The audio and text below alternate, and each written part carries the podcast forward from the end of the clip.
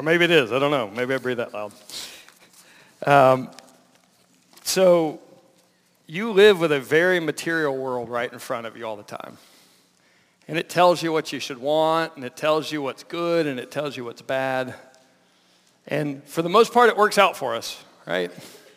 Because we'd make roughly enough money, even though we'd want more. And we have roughly enough stuff, even though we always want more. And our relationships, they're okay, roughly, most of the time. And so we live for this world we can see until we run into the roadblock of hardship.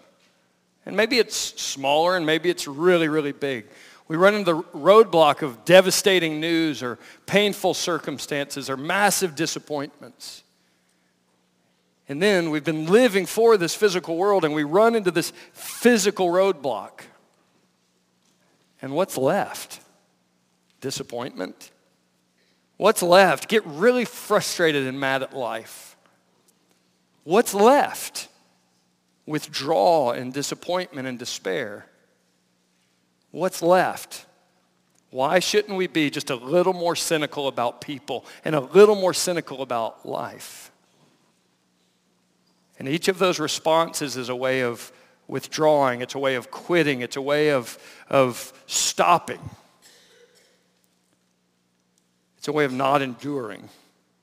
But as we look at Hebrews 12 today, and it will tie into the supper, there's a whole nother world for us to look at. And, and when we see that world, we don't have to withdraw. We can grieve without going in despair. We can be frustrated, but then find gratitude. We can face it and not give up. We can face it and not become cynical. Because there's a world that's real, and there's a world that's better, and there's a world that's ultimate, that stands behind our world. It's not a world we see, except for the eyes of faith but it's a world that's just as real. And that's what the author is, is um, as he's beginning to wind down this challenge to endure, endure, endure. At the end of chapter 10, endure because great reward is yours. Endure because there's promises waiting on you. In chapter 11, endure. Look at all these examples of people that endured. In chapter 12, it's your turn to endure. And by grace, there are certain personal commitments you're going to have to make if you want to live a life of endurance. You're going to have to have certain commitments in your life to continually remove and weed the distractions of your life out because there's always a new one latching on. There's always a new commitment. There's always a new priority. There always is a new activity. There's always a new good thing vying for time and attention. And we're continually ripping by personal choice, by personal responsibility, by per- personal conscientiousness, by the grace of God within us to fix our eyes on Christ and not let these things grab us. But if we're also going to endure, then it's going to be helpful to know what God's up to when things hurt. Right? If I know the purpose, there's a lot of things I can endure. If I know that something is happening and, and it's good, then there's a lot of things I can press through that are painful now. And so God gives us purposes as the second main part of our endurance. Right? It begins with He is a Father who loves us. Now, is that the grid that you and I look through our hardships through? Do we look through our trials and our loss and our suffering through the grid of, I have a God who is my Father and loves me? And if that's the case, he is training and working in me a purpose of sharing in his holiness, of sharing in becoming more like Christ, more intimate in my relationship with him, more resembling in my day-to-day life. And God, the wise and sovereign Father, says, this is better. It's better than your comfort. It's better than the things you can experience now. God's up to good stuff that only will happen in our life through the wise and sovereign work of God to take us through some things that are hard, not just let us avoid them all. Well, we've got some personal responsibility, we've got God's purposes, and then last week we looked at that third component. You cannot live this life alone as a faithful Christian and I hope you don't want to live this life alone as a faithful Christian. We need a community of faith if we're ever going to endure to the end. We need a community of faith if we're ever going to be the fullness of what God would have for our lives.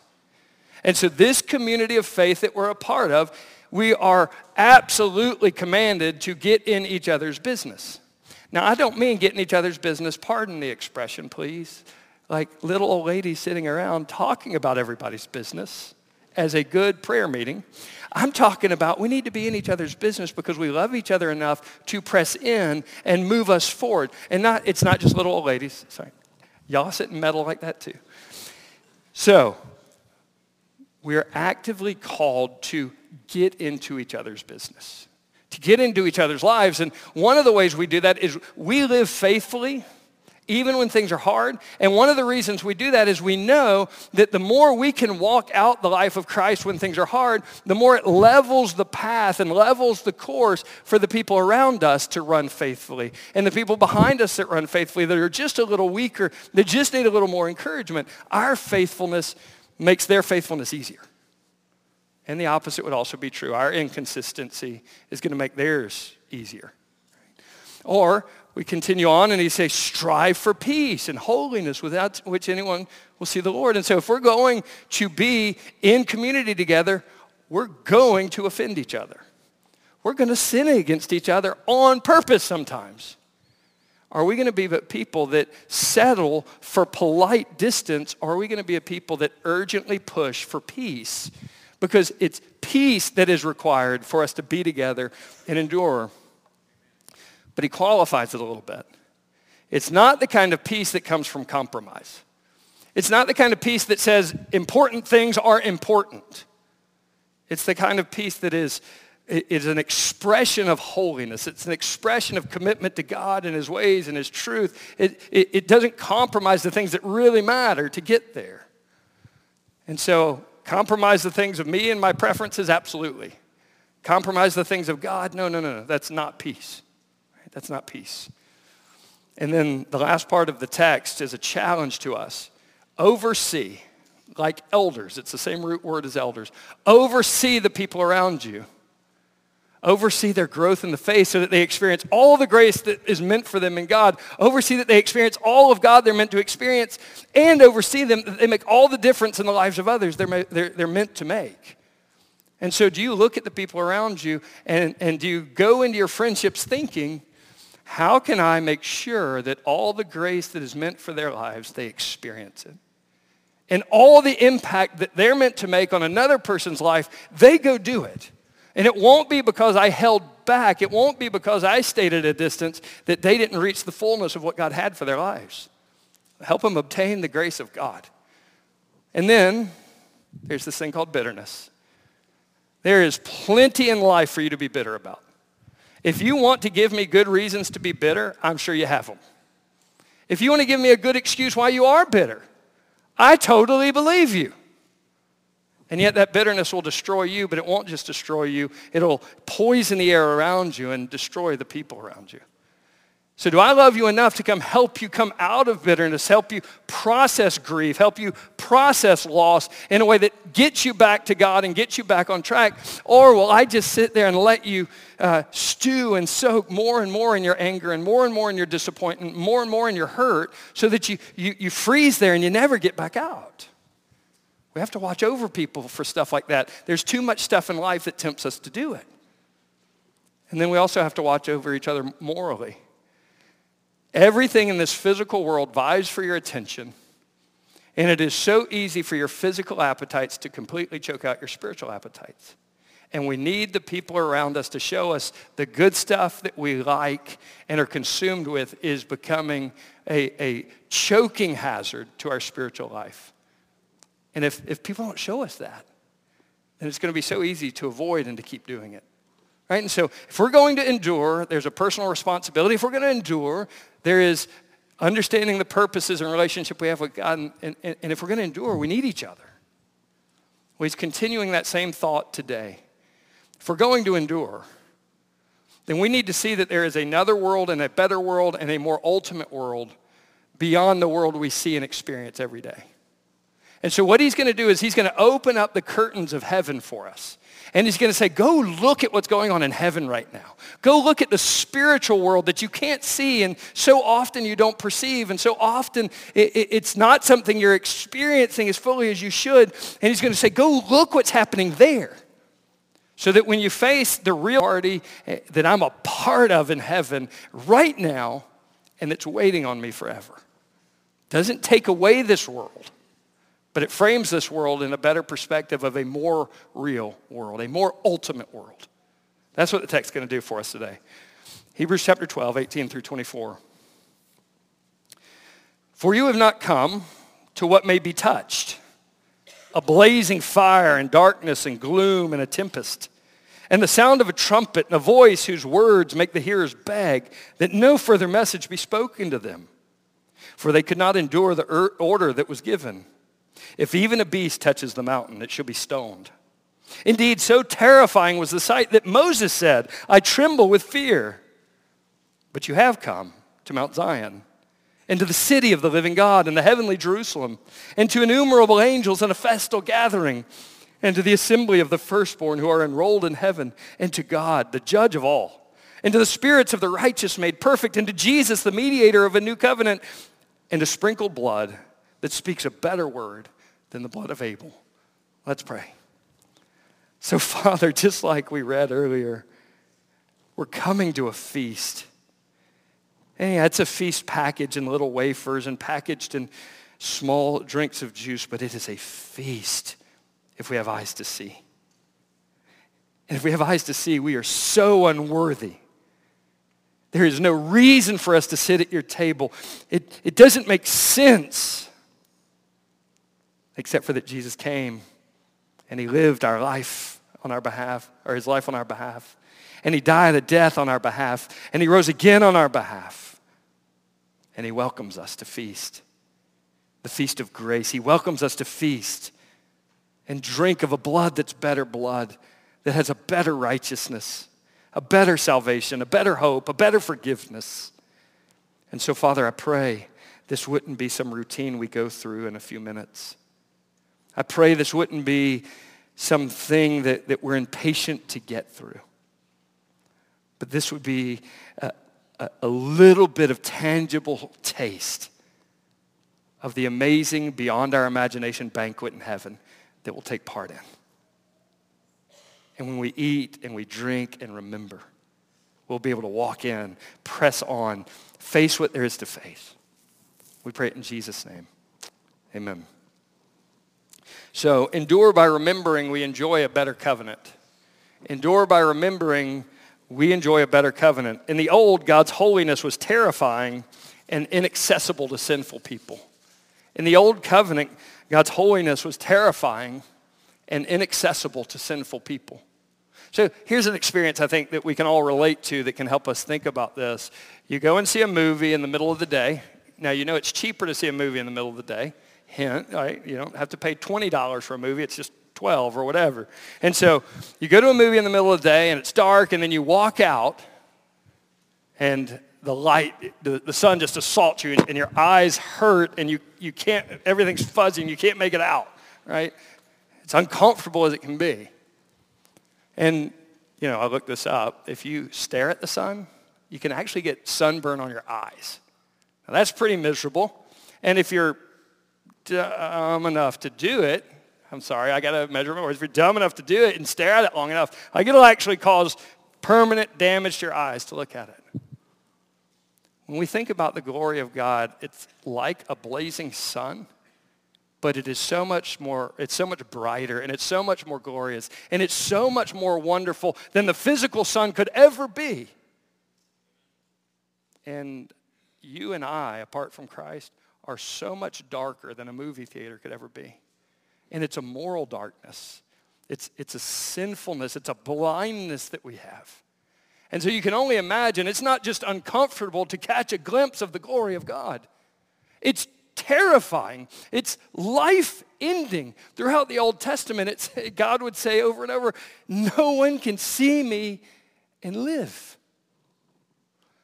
And so when we get to the Old Testament, there were these very tangible experiences of God. There's a pillar of cloud and there's a pillar of fire and, and, there's a sacrificial system and all of those things happening. And there were these encounters where God came down like we're going to look at today. And, and you and I are probably like, I would love to see God. If God would just come and give me a sign, if God would just walking around with me like Jesus did, then, then I know I'd be faithful then.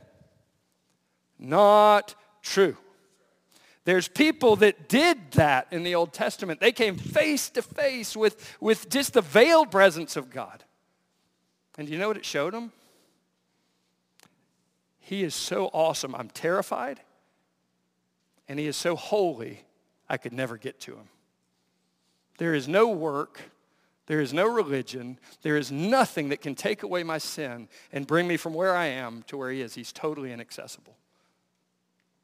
That's the old covenant. It's not the new one. That's what they lived under, and that's what lost people live under today. Until God became flesh and dwelt among us. And he lived a sinless life in the person of Jesus Christ the one that you're required to live, the one that you're demanded to live, the one you're accountable to live, and the one that you could never, ever live. And he lived it for you. And he died on a cross for our sins and for the sins of the whole world. And Paul says, this is the most important news I can give you. Jesus died for our sins according to the scriptures. And he was buried, and on the third day he rose again according to the scriptures. And everyone who would turn from their sin and put their faith in Jesus Christ alone to save him. The holiness of God no longer banishes us from a, to an eternal, infinite distance from him. It welcomes us into an intimate fellowship with him, and we become children of God. He is our Father. He loves us. We are his children welcomed into his presence. There are two covenants, and one is very tangible, but it leaves you separate. And one is more spiritual and experienced internally and in community. And yet it offers us a welcome that nothing else could compare to. So let's look at the text as we go through it. There's, it's framed around two repeated verbs. So if you notice in verse 18, you have not come to what can be touched. Verse 22, you have come. What is it that the Christian now experiences? What is it that the Hebrew, uh, former Hebrew believers have experienced? A whole different kind of mountain, a whole different kind of experience marked by a whole different kind of covenant, which we'll get to. And then it's also framed around the idea of speaking. And so as you're reading on, it says the, the hearers of the first message, they begged, please don't let us hear from God anymore.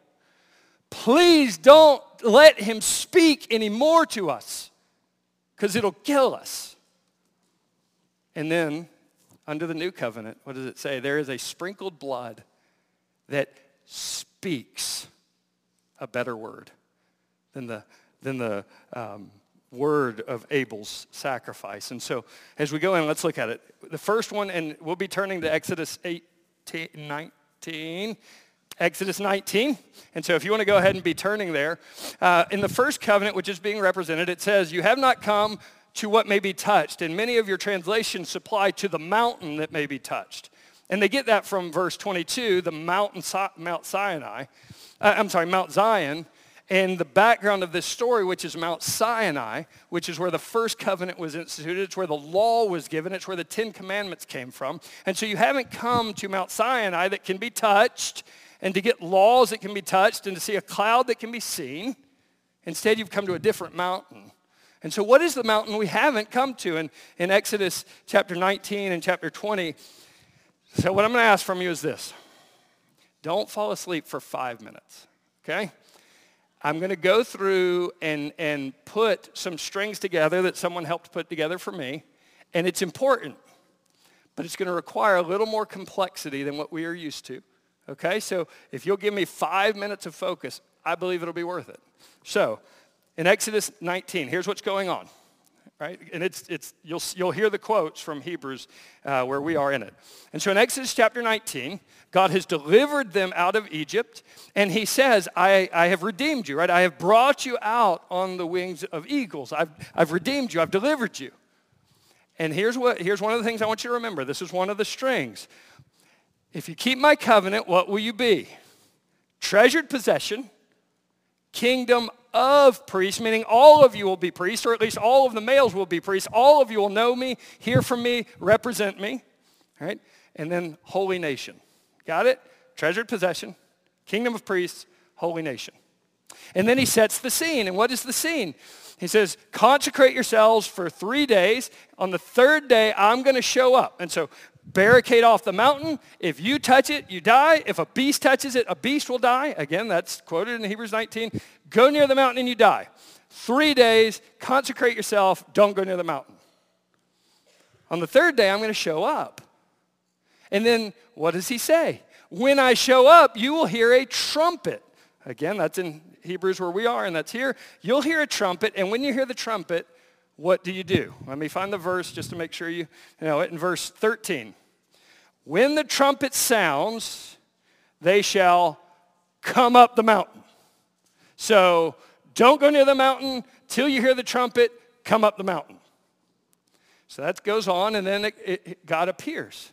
And it's lightnings and thunders and smoke. And there is this awesomeness to the holiness of God. And it has to be veiled in some way for God's presence to be there. Because if you see him, it, it, it, you won't live. You'll die. And so God comes down in this awesome display of natural wonder with smoke and clouds and lightnings and thunders, showing his presence, but also veiling his presence. And then look what happens in verse 16, a very loud trumpet blast. Now, what are you supposed to do when the trumpet sounds? What do you do? You're supposed to go up the mountain. All right? And then he says it again in verse 19. And as the sound of the trumpet grew louder and louder, and what are you supposed to do when the trumpet goes? Go up the mountain. So it grew louder and louder, and Moses spoke, and God answered him, and he said, and the Lord came down, and he said, or, or the Lord called Moses, and who went up? Moses came up. So you're supposed to be a kingdom of priests, a treasured possession, a holy nation. I want you to stay away, consecrate yourself. When you hear the trumpet, everybody come up. And we hear the trumpets. And who comes up? Just Moses. Just Moses. Nobody else, right? And then, if you flip over to chapter 20, this is after the giving of the law, you get a recap. And uh, I don't have, I think it's 18. Now when the people saw the thunder and the flashes of lightning and the sound of the trumpet and the mountain smoking, the people were afraid and they trembled. And they stood far off. And they said to Moses, you speak to us and we'll listen. Now they're a bunch of liars because, you know, they wanted to stone Moses about five times. You speak, We'll listen, but do not let God speak to us. Why? Because we'll die. So think about what was forfeited in Exodus 19. You can go up into the presence of God, all of you. You can hear the words of God, all of you. You can take my words and share them with others, all of you. You can represent me to everyone on earth, all of you. A kingdom of priests with direct access to God. But it was too terrifying to them to even think about going up into all of that awesome presence of God. Too amazing to think about. And they said, no. Moses, you go do it. You bring back what he says. You be the one, and, and we'll just listen. Before we transition to the New Testament version of this, I want you to think about this. How often do you live your relationship with God this way? Maybe not out of fear, but how often do you live your relationship with God this way? Pastor, you go study the Bible and you teach it to us in a really good way on Sundays, and we'll hear. Not necessarily obey, but, but we'll listen to you. Pastor, you go do the holy stuff and the important stuff, and we will sit here and, and, and we'll listen and we'll feast on that. You go make sure we're making disciples, but we'll make sure you're paid to do it. And I do appreciate that, by the way. My family appreciates it. But think how wrong it is. You have direct access to God. You can hear God and know God and study God in His Word in a way that's unprecedented in history. And you can take that and you can give life to the people around you through the life giving words of God. You can meet with him. You can know him. You can hear him. You can hear from him. You can share what you know to give life to the people around you. And you can show what he's like everywhere you go on earth. In fact, you have to. And yet it's like, no, you go and hear. And then you come back and we'll listen to that. Listen to this out of the New Testament. There's a reason I wanted you to remember those three words. 1 Peter chapter 2, verse 9. You are a chosen race. Now listen a royal priesthood, a holy nation, a people for his own possession. Does that sound familiar? It's like what you refused in the Old Testament because of the terror of God's holiness and your sinfulness it is your expressed purpose in the New Testament. You are, and you don't get a choice in the matter. When you believe in Jesus and when you're declared righteous, you become a priest. I'm like, I don't feel very priestly. I don't care what you feel. You are a priesthood. But I don't want to be. You are a priesthood. It is part of your identity in Christ. And you're a treasured possession of God. Now that part we probably do like a little bit. But what would be so tempting is be like, that's awesome. And miss the rest of the verse. It's his priesthood is purposeful. He doesn't just want priests to hang around with cool priestly clothes. What does he want them to do? You became this, or I declared you this why? That you may proclaim the excellencies of him who called you out of darkness into his marvelous light. Why is it here? Why did he make us priests? so that we might know him, so that we might hear his word, so that we might share his word, and that we might represent him everywhere we go. And so before we flip to the, to the other side of the equation, here's what I want you to get out of this. You are a priest. It's part of your identity in Christ. We don't have time to develop it. It's just true. You are a temple. So let's put it together. Everywhere you step foot every day of your life, becomes a holy place because you are a temple of God. He dwells in you by his spirit. Everywhere you go this week, it becomes a sanctuary. And when you get there as a sanctuary, what is your task? You're a priest. You know God and you represent God everywhere you go. You know God and you bring God to bear on everything everywhere that you go. You're a holy place representing a holy God to everywhere you go. You're a priest. You're a temple. The second step in this, in the new covenant, God's grace in Jesus welcomes us to a glorious spiritual reality. In the new covenant, God's grace in Jesus welcomes us to a glorious spiritual reality. So as terrifying as God was in the old, he was true and glorious and holy and wonderful and, and big and majestic. We're just sinful and it's terrifying to us. In the New Testament, what was terrifying and off-putting or putting us as far away as we can becomes beautiful and welcoming. Same God, same glory, same majesty, same beauty. And yet forgiveness, a mediator, stands between us. I'll tell it to you in a story like this. You know a guy named Peter from the Bible? Apostle Peter? Peter meets Jesus in a very infamous way. In Luke chapter 5, He's fishing all night, so he's stinky, sweaty fisherman. He catches no fish, and he's headed in, and this guy, who's dressed more like a teacher than a fisherman, says, hey, throw your nets out and bring him in for a catch. And he's like, we've worked all night, we've caught no fish. Sure. And he catches two boats worth of fish. Yes, have helped to bring it all in. And you know what Peter's response to Jesus is? It's the same response that we just saw. He falls at the feet of Jesus and he says, depart from me, I am a sinful man.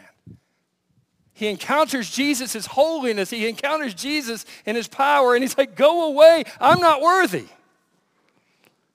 But the good news starts to happen, right? He doesn't go away at all. He invites. He invites Peter to follow him. He invites Peter and says, I'll make you something different. Same holiness, same unworthiness with Jesus in between. Turns it from inaccessible to welcoming. Look at the text as we go to it. And this is what his point is. There is a spiritual reality beyond the world that you see that is more real and more ultimate. And if you could just see it, if you could just, by faith, see it and in little ways taste it now, you can face anything. You can endure anything. And so look at what he says. I'm going to look at it kind of like a, a party invitation because that's kind of how he does it. He's going to give you the place, you know, the address, where is it we're going to have this party, and he's going to give the, the participants, like who's going to be there, who's invited, and he's going to give how we get invited. And so as he does that, what we see is it's much less tangible. Mount Sinai is not as touchable, right? We, we can't see fire and clouds. We don't even make sacrifices where blood's running through the streets all the time, where something physical in front of us. Instead, Instead, it's like, no, there's this spiritual world. You can't touch it, but you're welcomed there in a way you can't imagine. And you celebrate there in a way you can't imagine. So let's just run through it really quickly. What's the place? Mount Zion, the heavenly Jerusalem. Right? So now we know it's a spiritual, the heavenly one. It's not the earthly one. Where are you now? Seated with Christ in God. Where are you now? Hidden in the heavenly places. And it's represented by Mount uh, Zion. So Sinai, place of the law. Zion, the new covenant, the place of God's presence and grace. Right? The place of Jerusalem, the place of the cross. Two mountains, two covenants. This one welcomes us. And so we're welcomed into Zion, which is the place in Psalm chapter 2. Right? The nations mock and the nations rage, and God laughs at them. And he says, I'll set my Messiah on my holy hill in Zion. Psalm 46. We won't fear though the earth be removed and the mountains crumble into the sea, though they roar and foam with its tumult. Why? There's a river that makes glad the city of God, the holy habitation of the Most High. God is in the midst of her. She shall not be moved. There's two different mountains with two different experiences. So where is it? It's in Mount Zion. Who's there? Innumerable angels. Let's just go through it quickly. I think we understand the majesty and the power and the greatness of angels. People fall down before them. People are terrified when they see them. There is innumerable angels, kind of like that first Christmas night, right? The sky was lit up with angels declaring, glory to God in the highest and on earth peace. Who else is there? You are. Look at the next phrase. The assembly of the firstborn Assembly is the word for church, ecclesia, those called out, called out ones. The assembly of the firstborn, the, the ecclesia, the called out ones of Jesus, the firstborn from the dead, so that he's first place in everything. They're there. That means you. You're enrolled, it says. The official document. And if you were to unfold it, tens of millions, hundreds of millions of names long on this scroll, you're there in the heavenly places with him. So we have innumerable angels. We have us. And then look out, look at who else is there. And then you see that, that um, the God, the judge of all, is there. Did God quit being a judge? No. Did God quit being holy? No. Did God quit giving and making every man give an account to him? No. And yet you are there and God is there together. So what was terrifying and separate in the first section, you're now with in the presence of God there. How could that be possible? Because Jesus is also there, the mediator of the new covenant in his blood that we're about to partake in. And then who else is there? The spirits of the righteous, now perfected. That is, the spirits to be absent from the body, present with the Lord. The spirits of the righteous, that's you and I, the saints. But what does it mean to be perfected? We've died and entered final glory. So who else is in this spiritual banquet celebration? Everyone who's passed before us, who has believed in Jesus, has entered the presence of Jesus and their spirit is there perfected. And there's one word I forgot. What, does, what is the mood of this gathering? Because, I mean, I think it should be very King James English. And you're very proper. And I am not making fun of King James. I'm just saying it's a very specific kind of English. And it should be very proper and very somber, and God's there, and you change your voice when God's there. Is that what it's like, though? There's a word after innumerable angels that applies to the whole gathering, not just the angels and not just the people. What's the description? It's a festal gathering. That word's not used anywhere else in the New Testament, but it's used in secular of a massive civic celebration. It's used in the Greek inter- uh, translation of the Hebrew Bible, and it's used for all of the different festivals that God had throughout the year. And so, what are we being invited to? A somber, self-introspection, you know, reverent experience? Or are we invited to the presence of God that unleashes the fullness of joy that is the presence of God? And it's marked by celebration. It's marked by loudness. The place shakes, but it doesn't shake because thunders and lightnings. It shakes because people are so excited to be there and they're so celebrative there that their voices and their shouts, obviously non-Baptist, voices and shouts are shaking the place up.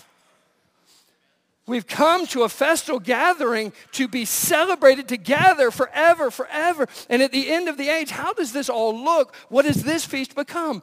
The wedding supper of the Lamb. And you get to be there because a better blood was sprinkled over you. The blood of Abel's sacrifice by faith made him righteous. The blood of Jesus' sacrifice is sprinkled on many nations, many people and it makes all of us righteous. It brings us to the party. It welcomes us in. And so how are we there? We're there by a better sprinkled blood. So right in your face, it's hard. Right in your face, I've lost. Right in your face, it's disappointing. And it's too heavy and it's too much.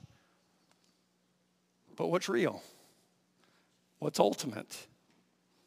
The author is pulling back the curtains to say, look, you're already part of a party that's celebrated by angels, that's celebrated by saints, that's celebrated by Jesus, that's celebrated by God the judge, and now become God the Father. And that's what's real. That's where you are. And you can face what's here because that's what's real there. Right now. You're not waiting on it. That's what's real present tense and now. Do you remember Peter? We talked about him a minute ago. Depart from me. I'm a sinful guy. And then on good old Peter, the night of Jesus' betrayal, he denies Jesus three times, and the gaze of Jesus locks onto the gaze of Peter and devastates him. Now I know you, Jesus, and I blew it. Surely that will make you leave. The last chapter of the book of John, he's fishing again. The last chapter of the book of John, there is no fish caught. The last chapter of the book of, of John, some stranger stands on the beach and like, hey, throw your nets out again. The last chapter, they haul in fish they can't even contain because the nets break. And this time, when John whispers, hey, that's Jesus, Peter doesn't say, stay away from me, I'm unworthy. He's more unworthy now. What does he do? He dives into the ocean to swim to get back to Jesus. And this is the beauty of grace versus law. Don't depart from me, I'm sinful. Let me run to you because I'm sinful and I desperately need you. We're about to taste a little wafer that represents a big feast, a little cup of juice that represents a big banquet. It is the feast of grace that welcomes us to the presence of God.